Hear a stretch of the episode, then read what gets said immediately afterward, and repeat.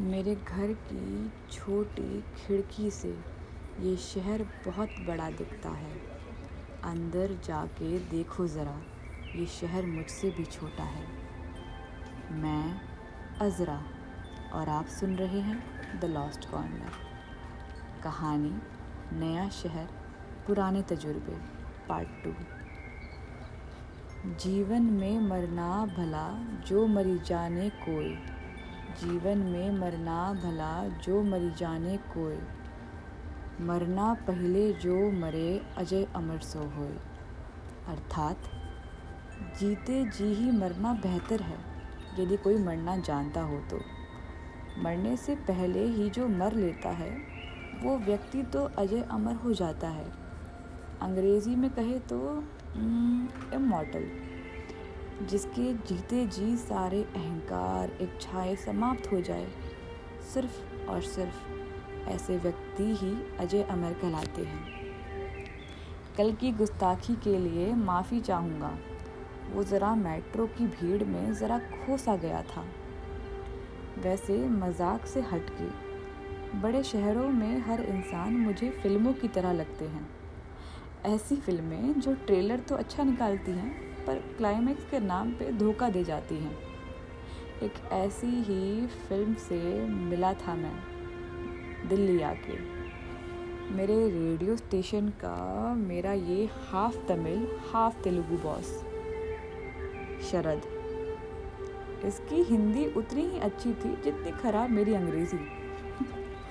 हर weekend पे shows के concept ये मेरे को आधे इशारों में और आधे उसका पसंदीदा शब्द पुरिंद कोलापट्ट जिसका मतलब मुझे आज तक कभी समझ नहीं आया। मैं अक्सर जवाब में सैरी कह के सिर हिला देता था। हाँ बस इतनी ही सीखी है तमिल। मेरा ये ऑफ़िस नोएडा में था। नोएडा या नोवेडा कहूँ। दिल्ली के दूसरे अंत से शुरू होता है। और अफसोस, मेरा ऑफ़िस यही है। सेक्टर पंद्रह, नो आइडिया। माफ़ी चाहूँगा नाम ख़राब करने के लिए, पर मुझे सच में लगता है यहाँ के सेक्टर्स के नाम किसी एग्ज़ाम से एक दिन पहले कंफ्यूज स्टूडेंट ने दिए हैं, जिसने चैप्टर पंद्रह से डायरेक्ट चैप्टर बारह बाईस पढ़ लिया हो। यहाँ की बस दो चीज़ों पे मेरा दिल आ अटकता है। पहली वो गोभी की कोमल गुजिया। वो क्या कहते हैं उसे दिल्ली के लोग? हम्म, हाँ मोमोज। सेक्टर 18 की मार्केट में डोलमा आंटी के हाथ की वो गुजिया। और दूसरा उसकी वो बेहद छोटी काली बिंदी। बिल्कुल उसके कद की तरह।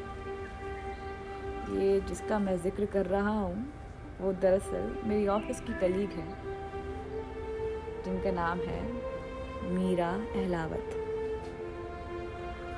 उसका वो बोलने का लहजा। ज़रा उर्दू के शब्दों को कम ही जानती थी। उर्दू के शब्दों से तो मानो खास दुश्मनी हो उसकी। मशरूफ को मशरूम बोल देती थी।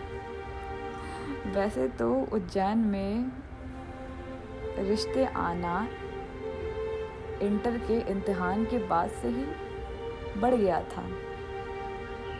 यहाँ रिश्तों का संबंध मैं इसलिए लाया कि आप समझ रहे होंगे कि बस दिल्ली आ गई, लड़की देखी और दिल पिघल गया। दरअसल ऐसा कुछ नहीं था। इंटर के इम्तहान के टाइम पे बहुत रिश्ते आए थे घर पे। पर पिताजी को हम और उनकी पसंदीदा कुर्सी दोनों खाली ही पसंद थे।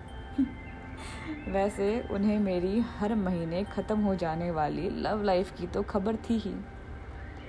पर अक्सर ब्रेकअप होने पे बिना कुछ बोले, रात को मूंग दाल का हलवा कटोरे में डाल के सरका ज़रूर देते थे। खैर, पिताजी के उसूल बहुत सीधे और सटीक थे।